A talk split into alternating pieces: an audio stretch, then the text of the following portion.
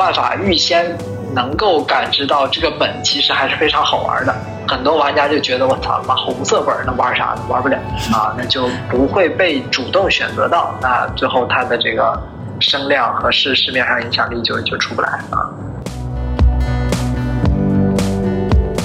然后从行业的融合角度来讲，现在是市场的热度和积极性是很高的，啊，只是这个产品的成熟度还需要时间去催化打磨吧。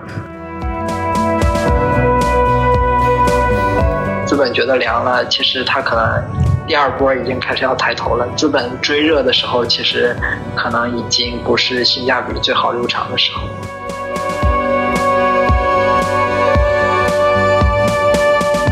欢迎收听文创 Talk。文创 Talk 是一档由网易文创出品，聚焦于媒体内容生产、创意营销领域的播客。我们与业内大咖漫谈故事经历，解读行业动态。在这里，你可以听到爆款内容背后的故事，精彩的案例解读，希望能点亮你创意的火花。二零二二年了，还有人在玩剧本杀吗？三四年前，剧本杀店如雨后春笋，行业报道铺天盖地。还记得你第一次玩剧本杀是什么时候吗？是被朋友带着入坑，还是看了《明星大侦探》自己也跃跃欲试？总之，那几年剧本杀无疑是年轻人娱乐聚会的首选。然而，随着过于快速的扩张，导致供大于求，服务质量下降，加之官方对剧本价值取向的干预。盗版问题的猖獗，剧本杀由盛转衰，新的娱乐方式层出不穷，人们永远在追寻新的潮流。剧本杀似乎如同他的前辈狼人杀、密室一样，声音渐渐小了下去。剧本杀凉了吗？当资本的冲动消退，公众的目光转移到别处，剧本杀又在默默搞什么花活？本期我们请到了推理大师的创始人赵江波先生，来聊一聊剧本杀行业的现状和未来。推理大师成立于2017年，专注于悬疑推理文化创作领域。推理大师从线上剧本杀起家，通过公众号搭建起无主持人的线上分发内容、线下组局的产品模型。二零一八年成立线下部门，开始承接剧本创作及发行、线下探案馆建设、DM 培训等工作。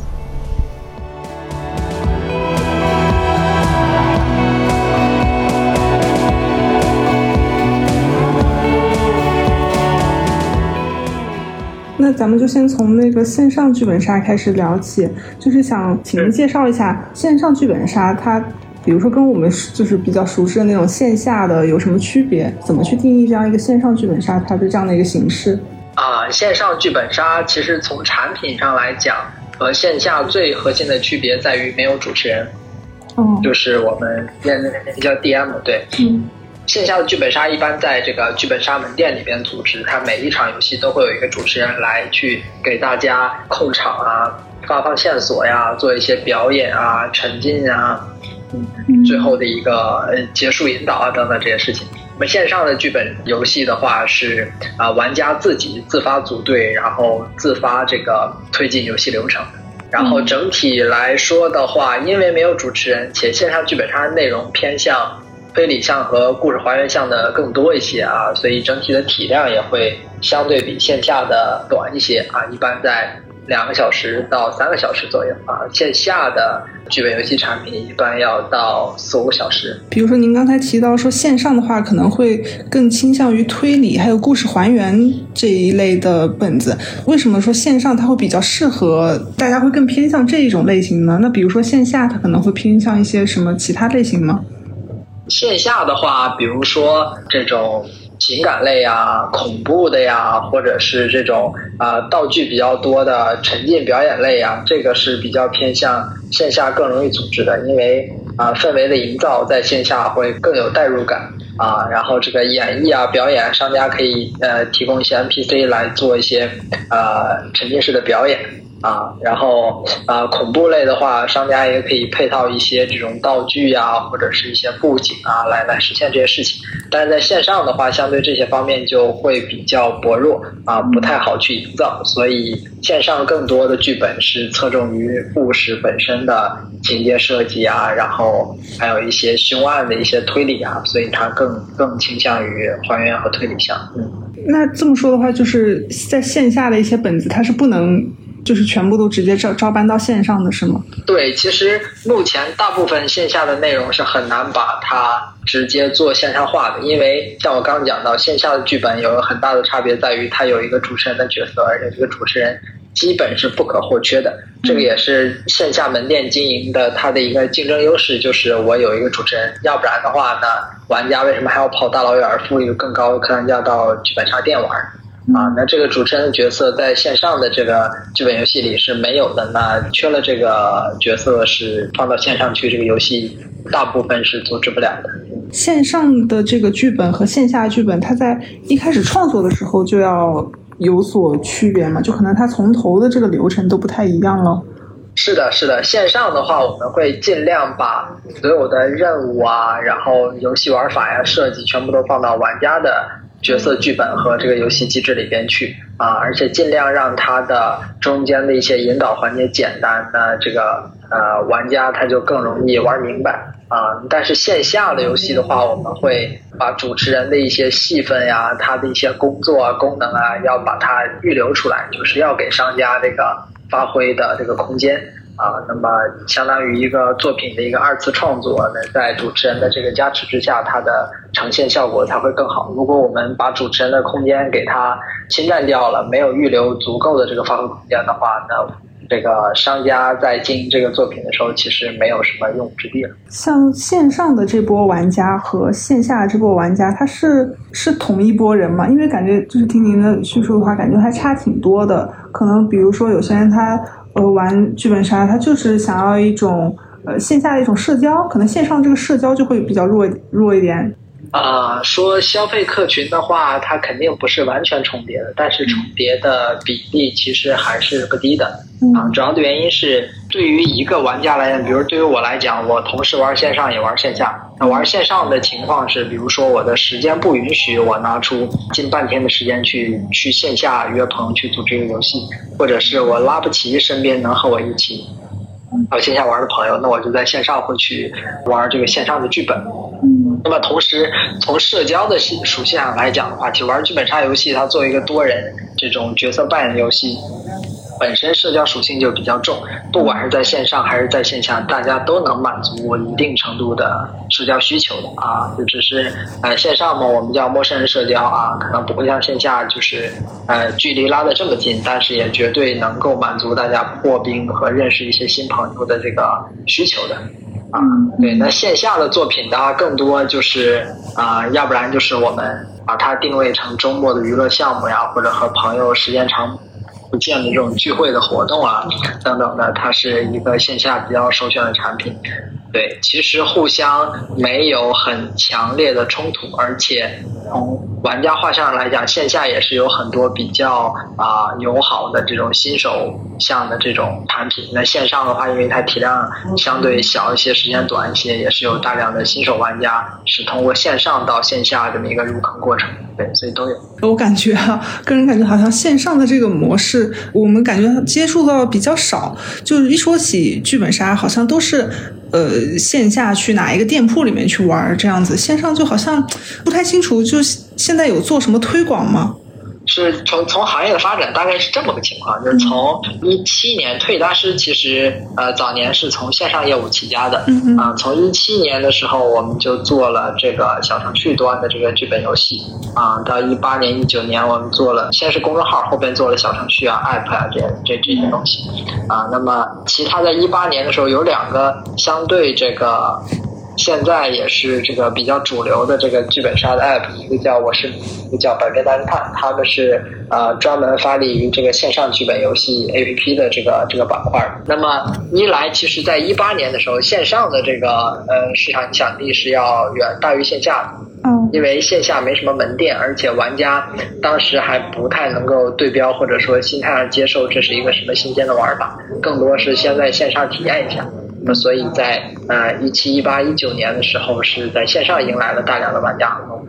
啊，那后边咱们现在感觉好像主力是在线下，其实从一九年开始，线下的门店从早年的狼人杀呀、桌游呀这些啊转型过来做剧本杀的，早年有两三两三千家店，现在已经好几万家店了。那逐渐线下的这个影响力还有参与的玩家人数多了，然后这个创作的剧本也多了，那就它的声势就盖过线上啊。而且同时因为疫情啊等等影响，其实商户为了经营和持续的这个维系啊，也也有一些客单价的这个调整调低。对，所以其实线下体验的这个啊客单价成本也没有一九二零年那么高。啊，那所以的话，很多玩家他就，尤其像大学生群体啊，他们就很多从线上转到来玩更多线下的剧本，啊，这个是有这么一个发展过程的。嗯，那么再有就是讲到，其实怎怎么说呢？因为再有就是一个本身产品的一个底层逻辑的事情，这是我个人的一个判断，就是因为线上游戏，这也是为什么推大师现在主要的业务也是发力到线下去了，是因为剧本杀这个游戏它不像狼人杀啊，所以放到线上它的体量还是过于大。嗯，线上的一个游戏两到三个小时还是多人啊合作制的话，其实是很难去保证一个这个啊玩家的。稳定性的啊，同时从这个营收的呃维度来讲，也不是一个非常合理的一个营收模型。就是线上的游戏，我们还是想要，还是应该追求相对短平快，时长着实是有一点不太适合线上化。那不像狼人杀，它是回合机制类的嘛，那我这一轮淘汰了，我就可以先离场。用用剧本杀是不太行啊。再有就是一些管理办法的要求，从今年。呃，六月初的新管理办法是，其实有提到说是，呃，线上剧本杀 APP 是要按照手游的这个管理办法来做监管。那么手游的话是要去申请游戏版号的，啊，这个是一个比较困难的事情。对，所以整体来讲，线上的话属于一个锦上添花的这么一个，在在剧本杀行业里边吧，对，主要的产生行业产值的还是在线下。对，线上的话，呃，我看了一下，感觉它价格。也挺便宜的，然后可能时长也挺短的，就想问一下，线上的这样一个盈利模式，它会跟线下有什么区别？讲实话来讲，因为我们就是从线上做过来的，线上的剧本杀呃产品方案不是一个非常性感的模型，相比像我们早年一八一九年对标狼人杀来看这个事情啊，而且现在这个啊市面上的产品也是我们看到了。啊，在这么几年积蓄的情况之下，其实也没有爆发出来当年狼人杀这么大的一个像。啊，线上剧本游戏时间是不短的啊，消耗的我们的带宽啊、服务呀，还有它仰仗于大量的作者去啊，经常频繁的去更新剧本内容，因为它是一个单次消费就不能再玩了的这么一个产品。对，所以这些的啊，我们所谓叫运营成本是远高于我们做一个狼人杀这种机制游戏到线上去。我后面。想玩的时候再打开。但如果是个多人游戏的话，你就必须拿出两三个小时的时长，然后来把这一局游戏玩完。啊，对，所以从盈利模式的角度来讲，线上的剧本游戏基本以这种内内容付费的方式，就我一个本卖一个人啊几块钱的这个方式去去做啊。然后像 App 的话，会增加一些像道具呀、装扮呀。打赏啊等等这些功能，但是整体的一个付费情况是，因为本身剧本杀游戏它没有什么竞技性，它是一个合作制的角色扮演游戏啊，所以在这些道具啊、打赏啊、呃这些方面的装扮呀这些方面的这个玩家付费动力和意愿就没有这种偏竞技类的这种机制游戏高啊，所以说能产生一些收入，但是不是。非常的可观。线上的话，从行业产值上来看，它也是个补充。像去年我们调研的总行业产值二百三十七个亿，线上占个零头就不错了。做线上就那几家，加在一块儿连七个亿都没有。所以说，主要的贡献是线下来的。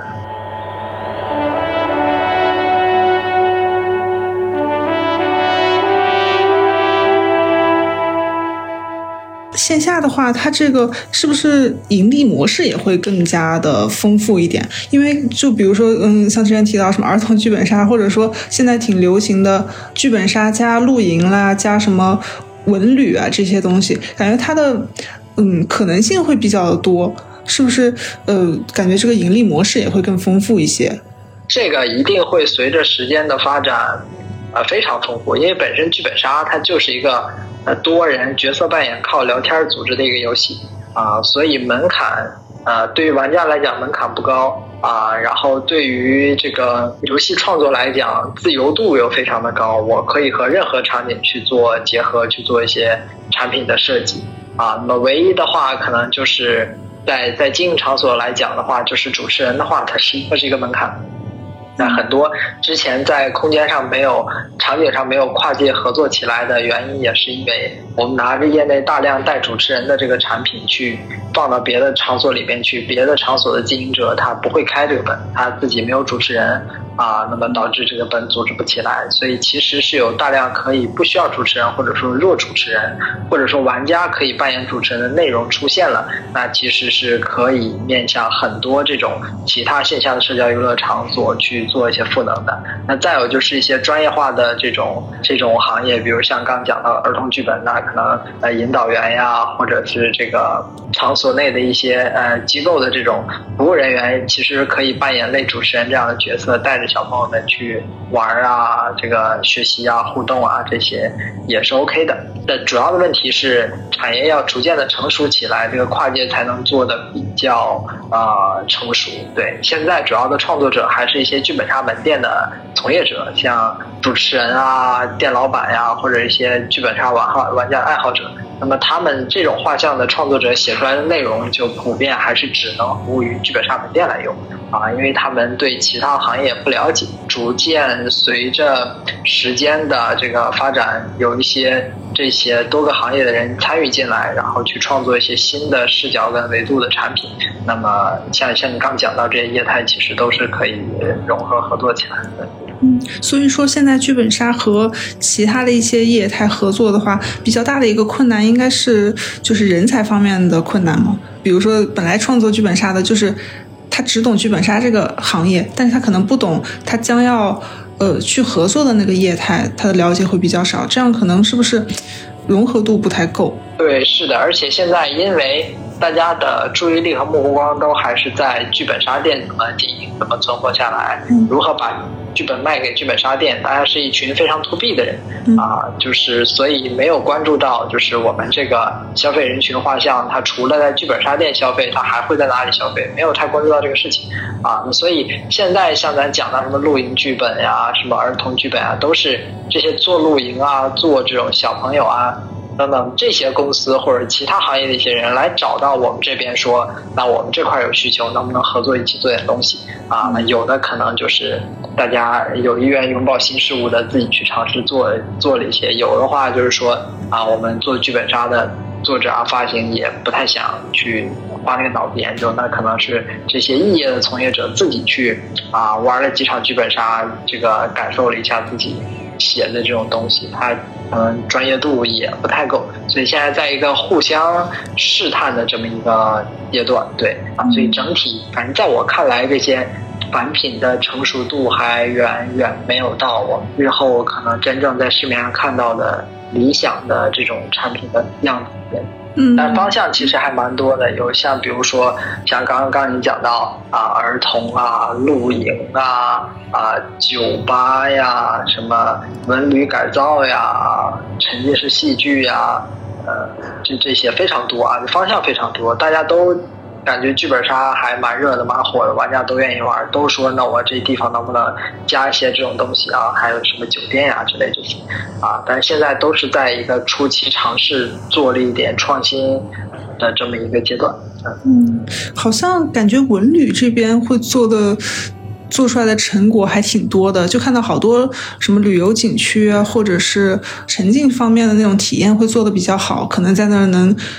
包括一个完整的什么换装啊，甚至在那吃饭啊、旅游啊，都包括在里面。感觉好像文旅这方面跟剧本杀结合的还挺好的。其实那个就是我们把最容易去快速解决的一些形式化的东西先做了，比如像你讲到啊吃饭啊、住宿啊、换装啊、啊拍照啊这些东西，其实和我们真正说剧本杀的这种啊，比如说角色的设计啊、第一视角的感受啊，其实还远远达不到就是这个层面，就只是一些比较好复制的啊，形式大于本质的这这些东西做出来，这就是属于啊我讲到可能。比如说，我就是做景区的，我玩了几场剧本杀，我感受到这些东西，有一些东西我是比较容易就能实现的，换个衣服呀，做做一个这个餐啊这种东西，他们就把这些先做了。对，但是你真正去看这个产品和剧本杀给到玩家那种比较丰富的那种游戏体验啊，还是角色体验来讲的话，其实还差的蛮多的。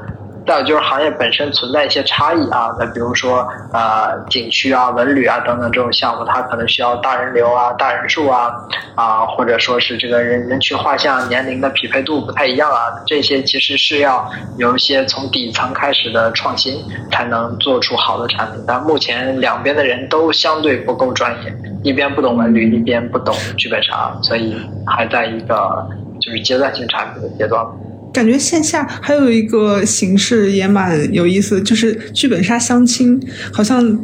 本来剧本杀就一直带有这种属性嘛，就比较强的社交属性。然后也有很多什么找妹子呀，或者说找帅哥的，就一直会通过这种呃剧本杀这个形式去结交一些新的朋友。然后现在好像这个方面被放得更大了，可能会有一些店家或者说其他的一些。组织专门去搞一个以剧本杀为载体的这样一个相亲活动，您大概有了解吗？对，其实，在没有剧本杀的时候，相亲活动该组织也还是组织的，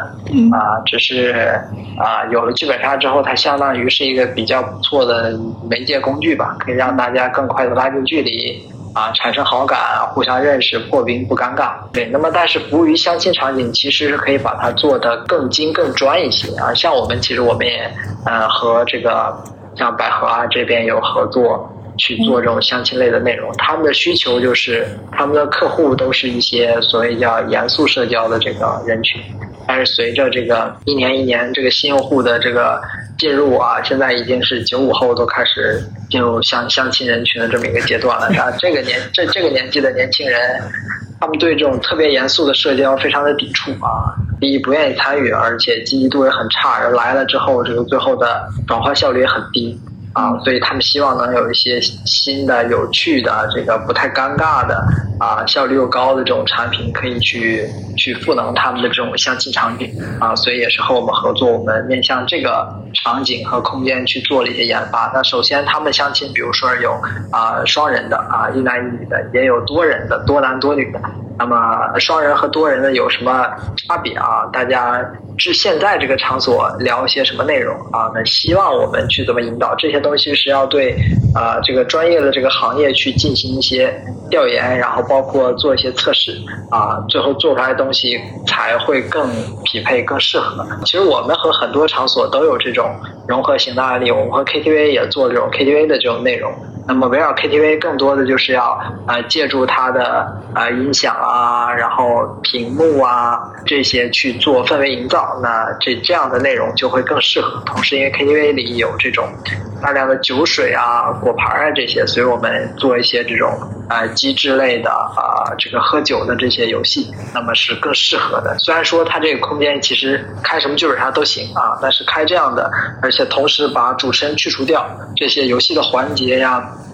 氛围的营造啊，借助它现有的这些 KTV 设备去实现，那么这种内容就更针对于这个场所是更适配的。啊。那像露营剧本的话，其实就更适合纸质和道具类的啊，因为它首先缺电啊。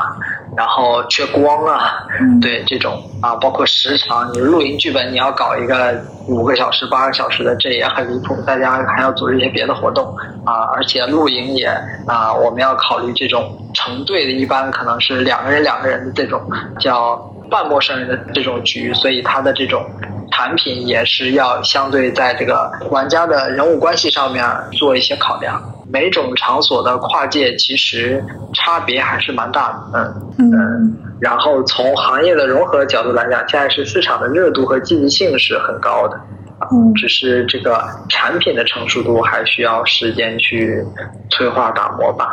但是现在其实双端的人的这个积极性有，但是决心还不太够啊。就是比如说我做景区的，我觉得剧本杀火，我想试一下，嗯但是你说我就我就 all in 一个业务线，我去把这个东西都干出来，别人干不出来，我自己要把它干出来，这种也其实不多啊。大家都还是想有没有现成的，或者说是对方愿意和我一起来尝试的，啊我出场地内容这种搞一搞。嗯这种情况可能是更多一些，这也是因为我们做这种其他这种行业的人，其实对剧本杀不是那么了解，更多就是听说不错啊，或者玩了一下觉得还可以啊，或者感觉能能融合能合作，但实际能不能实际效果好不好，他们自己也心里打鼓，也没底，所以不敢投入太大成本在这个上面去赌。这种说白了赚到很多钱的这个案例，现在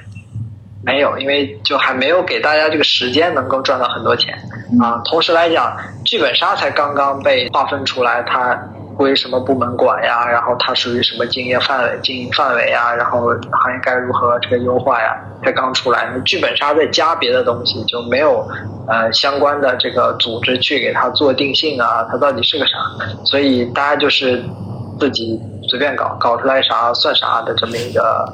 一个状态。对，所以规模上也不好界定啊。然后，而且大家自己没有这个比较能力，就是我做出来这个东西到底算好还是算不好啊？能不能更好？在我们这些跨界的其他行业的这些伙伴眼里是没有一个概念的。对于这个呃业内的这些人，像剧本杀圈内，我专门做跨界内容的也几乎没有。像我们做，但是我们主营业务还是剧本杀啊，我们可能只是拿出来一小块精力去研究和尝试一些别的这种跨界行业的一些案例。对，要是说我们现在就老业务扔了不管了，就把这些东西砍出来的这种，目前业内也几乎没有公司这么干。感觉好像官方还挺扶持那个红色剧本杀的，就是从那个剧本创作的这个上游就开始有很多的关注，给了很多支持。就是推理大师也跟那个央视网有合作一个红金鸟这么一个本子，就是想了解一下这个红色剧本杀这个领域现在怎么样呢？红色剧本杀怎么说呢？其实从业内大家的创作意愿上来讲，是有些人愿意去写这么一些东西的啊。但是主要的问题是，这是这个行业的问题，只是在红色剧本杀这儿暴露的比较明显。首先从呃营销的角度来讲，发行和作者去把这个作品，把一个红色剧本杀的作品卖给店家，是一个比较困难的事情啊。因为店家他买东西买买剧本的时候，他考虑的是那个本好不好开，好不好卖。啊，就是玩家买不买账，好不好营销，有没有卖点？那从这个方面来讲，红色剧本杀对于店家来讲，它不好营销，卖点不是很突出明显啊。那所以店家这个采买的动力没有那么足。那同时来讲，店家去给玩家推的时候，其实也是存在一定的，因为大家来剧本杀店玩，就是可能我放松一下，要不然我最近失恋了，我想宣泄一下情绪；要不然我最近工作压力大，我想这个呃释放一下，玩玩恐怖呀，玩玩欢乐呀这种。啊，你说我一个红色爱国的这个东西，店家不太好推，嗯啊，谁也不想就是花钱出来被教育嘛，啊，对，但是其实有一些作品，其实它是有点像我们看这种爱国题，也不能叫爱国题材电影吧，就是这种可能偏红色题材的电影，其实在看的过程中感受体验还是不错的啊，不管是视效啊，还是剧剧情情节，还是演员演技啊等等，这些都 OK 啊，只是最后他表达的一个意意见是，哎，不是表达的一个情感，可能是爱国的情感，抒发的是说什么国富民强的这这个一个姿态啊，但是现在就是因为在剧本杀行业内这个。宣发营销的这个东西做的没有，基本上没有人去做 to C 的营销啊，所以靠 to B to B 最后 to C 的这个方式，就没有人会对这种作品，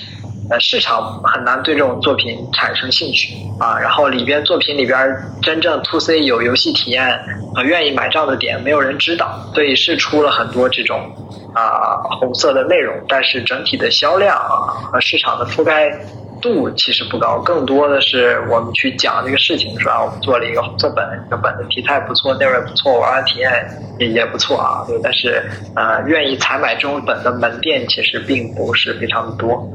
嗯，就像这样子红色剧本杀的，它的消费主要的消费人群是什么？消费场景是什么呢？因为好像看到有一些新闻上就会说跟。嗯，比方说那个什么红色教育基地那种景区啦，或者是甚至有一些在开什么呃团会啊，党就是什么什么团建那那种情况下，好像会消费的更多一点。直接卖给那种就是想玩剧本杀的人，他是不会去消费的。但可能他的消费场景是不是在一些其他的，比如说红色教育这种时候会更多一点？其实倒也不是这么绝对。比如说，我们可以给这种像什么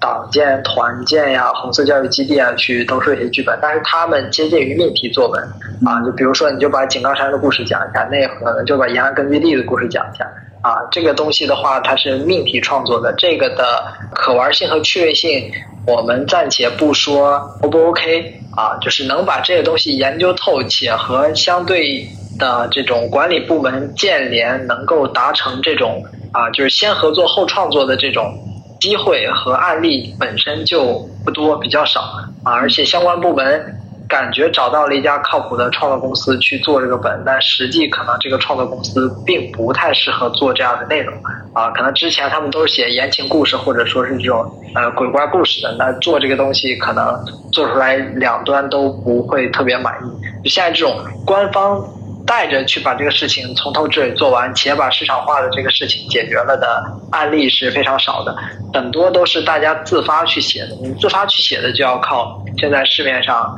啊，就是已有的这个销售通路和面向玩家的这个这个渠道去推这个东西。那么这个其实里边也不乏有一些真的还不错的内容，就是玩家玩完之后感受其实是非常好。但是玩家看到这个名字或者听说它是个红色剧本，他在刚开始的时候他不太想玩，就跟我们看电影一样，一个是啊这个动作大片，一个是长津湖啊，大家可能。感受上说，我是不是动作大片刺激一些？我我先去看这个，会有这种啊初步选择上的一个倾向。但其实我们看完长津湖，觉得哇，这片子拍的真不错，然后对吧？但是好在电影行业它先期有宣发啊，首先易烊千玺演的，很多人喜欢易烊千玺也会去看。有些说哎，这个故事特别感人，或者说是去做一些短视频，讲一下长津湖当年事情，让很多人感兴趣，然后说那我要去看那个片子。但基本上好像也没这个东西，你没有办法预先能够感知到这个本其实还是非常好玩的。很多玩家就觉得我操，妈红色本能玩啥呢？玩不了啊，那就不会被主动选择到。那最后他的这个声量和市市面上影响力就就出不来啊。比如说是党课啊、党建呀、什么红色教育基地呀，他们去对话，这个其实定位有点像咱们刚讲到这种啊场景化拓展的业务，就是人可能说我们党课一节四十五分钟，你给我做个四十五分钟的剧本，你给到剧本杀同行做不出来，没做过四点五小时以内的作品，做个四十五分钟的他做不了，做出来可能我们看起来它都不像个剧本杀，然后给这相对应的人士玩完之后，他们说这也不好玩啊，就是很多。它又会出现这种问题，可能前期宣发会比较的少。这个问题它是呃，应该是不止在红色剧本杀这个方面有有体现吧？可能其他类型的本子是不是也同样面临这样的问题？是这样，但是其他类型的本子它卖点会更突出。比如说，我就做了一个情感本，然后玩家都但凡玩完都抱头痛哭。像今年做了一个告别诗，它是一个校园毕业季离别情感伤痛题材的。这个赶上七八月份去发，它本来买家商家看了这个本，他就觉得，哎呀，我赶着暑假开，肯定有人会来玩，他就有意愿买。那买了之后呢？他在店里边推的时候，他看着高中生、大学生，他就会去说：“哎，这个本这个题材你们感不感兴趣？”那就有对应的玩家容易感兴趣。那玩完之后，他感觉还不错，就就产生了口碑效应，他就宣出去了。啊，但如果是个纯红色剧本，这个本身行业里边现在的短板和问题，在红色剧本上暴露，就他就很难往前推动。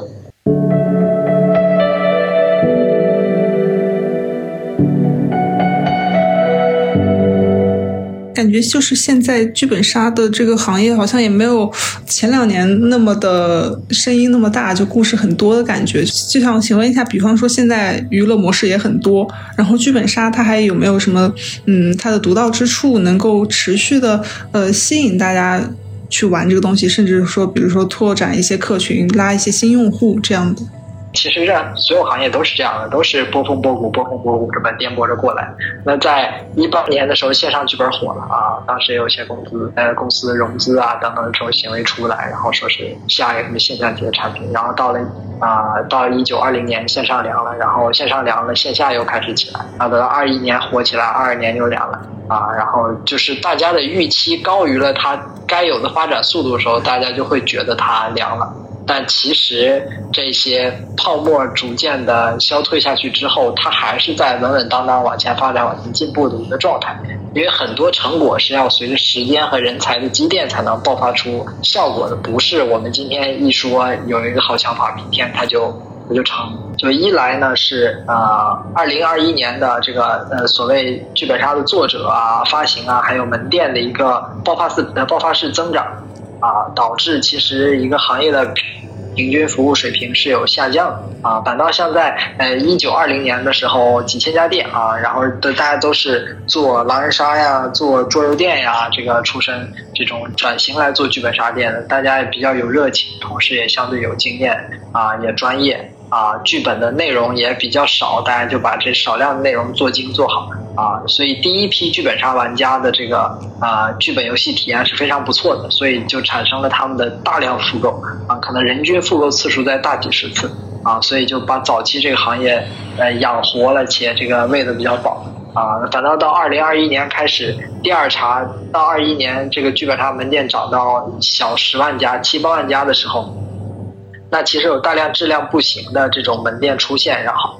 我剧本也是从啊这个小几百套，现在上万套的剧本，那么就是剧本的质量其实也平均水平下滑比较严重。那所以第二茬这种新玩家听说剧本杀还不错，挺好玩的玩家，他们的复购率是有下降的，没有第一波玩家复购的次数那么多啊。那然后服务的场所又多了，玩家的增速是固定的，复购的比率又下降了，所以就导致大家觉得这个市场没有那么热闹。啊，这是一个市场的情况，再加上疫情的情况，疫情其实并没有很大的挫伤玩家的消费意愿，但是给商家的经营门槛提高了。那就是所有的关店行为都不是说哪个商家觉得哎，就我的店里边没有玩家来玩怎么样啊关了的啊，都是因为要交下一期房租的时候，这个手上没有这么充沛的资金，然后本身这个店早期的投投资量也不高，那拉倒吧，干脆就别干了啊。那是这些问题导致的。啊，那么呃，其实倒不是说这个行业就凉了呀，还是怎么样？然后再有就是讲到，其实随着这么一波一波的淘汰和进化，其实现在眼下到了一个新的要去破局的一个一个阶段。经营这么几年之后，其实新的载体呀，然后一些新的内容的玩法呀，也是要出现了啊。那么如果再不出现的话，那这这就就这么一群玩家，他一直在。在玩这换汤不换药的东西呢，早晚大家就觉得丧失兴趣了。所以逐渐的，像像咱刚探讨到的一些跨界呀，或者是新载体，除了文本类阅读，可能有视频的、音频的，或者是一些。啊，VR 设备的呀，啊，或者说一些数据化的一些工具呀，啊，其实逐渐的要开始出现了啊，包括市场的格局，可能这种早期低效的啊这种作品呃售卖啊，什么展会啊等等的，它都要有一波这个更迭和淘汰，才能焕发新的活力，因为。就这么低效的一个行业现状，已经支撑不起来一个更高的行业产值了啊！而且要有新的这种更有能力、更有活力的这个从业人员进来，不可能永远都是一波爱好者这种小朋友在这里边搞，那搞不出什么花样来啊！这个是啊一个内因。啊，再有就讲到不出圈的事情，这是行早期行业模式导致的。因为剧本杀游戏本来是一个熟人半熟人社交游戏，所以不管是经营者、商家还是玩家还是发行，都喜欢吃窝边草啊，就是守着自己一亩三分地，让这些老玩家不停的复购。其实像密室行业，他们知道自己的玩家不会高频次来复购，所以他们想办法，美团呀、大众呀，还是投放呀，还是广告去获新客，反倒让这个产业出圈了。那剧本杀行业大家就说，我就伺候好我一个店，伺候好一百个老玩家，够吃够喝了。所以其实出圈这个动力和动作做的非常少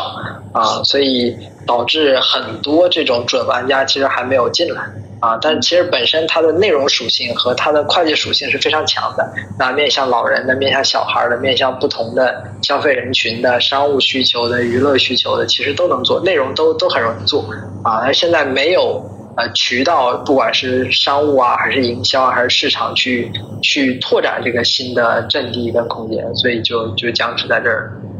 对，其实在我看来是这么多个原因导致的吧。至于说是热度过了，啊，资本总是会比市场前沿滞滞后一些。资本觉得凉了，其实它可能第二波已经开始要抬头了。资本追热的时候，其实可能已经不是性价比最好入场的时候。但毕竟不在一线嘛，这个也很正常。那比方说，呃，现在对这个创作者的要求会不会跟前两年就不太一样？就比方说最热闹的时候，呃，可能很多没有经验的创作者也来，呃，写这个剧本。然后现在可能泡沫稍微下去一点，是不是沉淀出一批创作者？然后也会对现在玩家的这个需求会更加了解。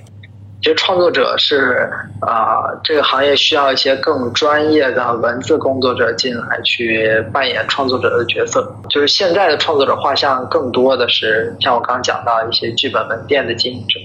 所以他们优势在于很了解玩家，天天跟玩家泡在一起啊，所以在。主持人的设计啊，包括游戏环节氛围的营造把控这块是相对比较驾轻就熟的。但他们其实他们擅长的是离市场最后临门一脚这个事情，但是在此之前所有事情他们并不擅长，所以表现的结果就是市面上很多的剧本内容，它的文字叙述啊，然后故事情节呀啊呃雷同很严重，然后文字叙述这个文字功底很差啊，这个啊内容的丰富度也很差。导致其实作品上游焕发不出太多的这个新鲜的活力，也是这些原因造成的。那么一些专业的文字工作者，写小说的、写网文的、写电影的、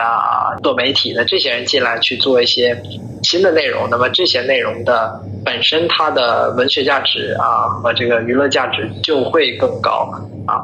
但这个其实要仰仗于啊，剧本行业能够给最上游作者去创造一个可观理想的收益，那么这个事情才成立。要不然现在写电影可能一年能赚五十万，为啥要跑来干剧本杀一年赚五万？啊，那没有这个动力。那所以如何能让作者产生这个相对更理想的收益？那需要一方面整体行业链路的提效，就把不该花的钱省下来，能给到这些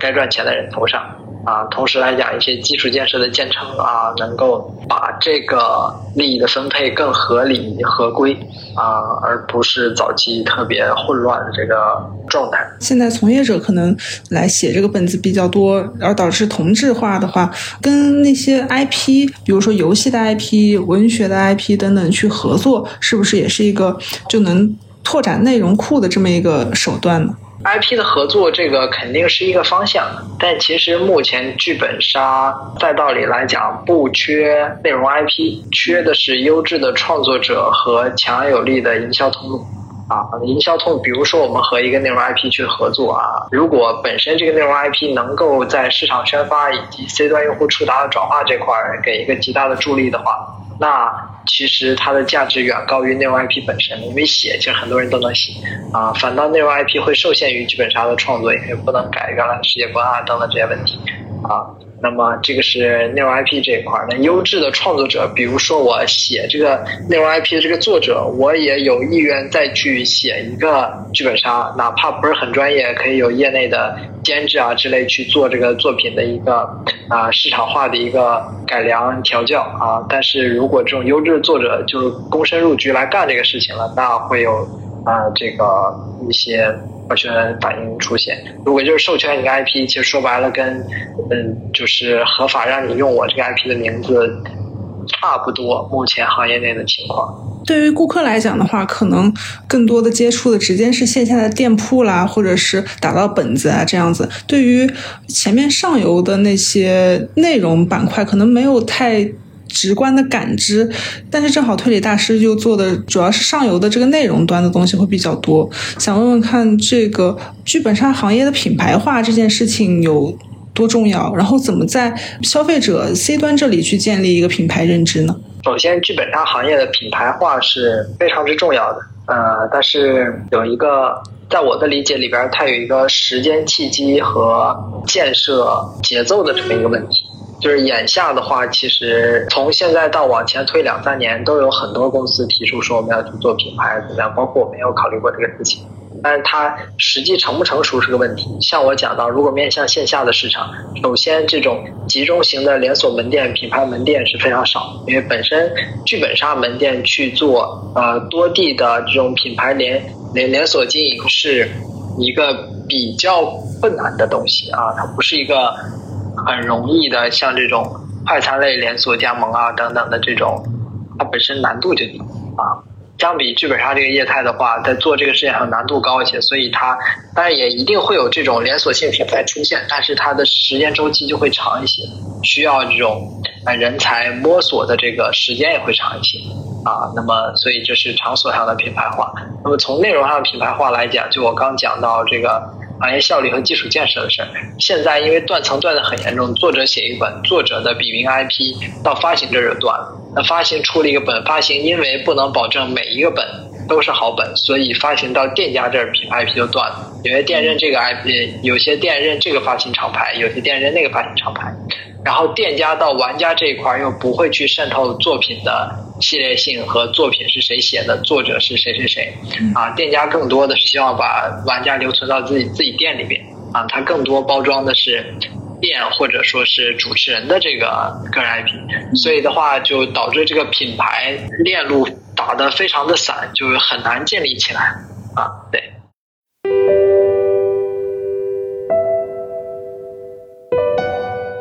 潮流总是一波接着一波，而我们的关注度却是有限的。有时候花团锦簇，却是乱花渐欲迷人眼。看似门庭冷落，未必不是柳暗花明又一村。泡沫褪去。热爱者依然在。感谢赵江波老师真诚的分享，希望推理大师和其他剧本杀从业者能在未来推出更多更有趣的剧本杀形式。如果你对剧本杀有任何想法或是故事分享，都欢迎在评论区与我们交流。你可以在小宇宙、喜马拉雅、网易云音乐搜索“文创 Talk” 订阅我们的节目。每期播客的文字稿也会在公众号“网易文创”同步更新，下期见。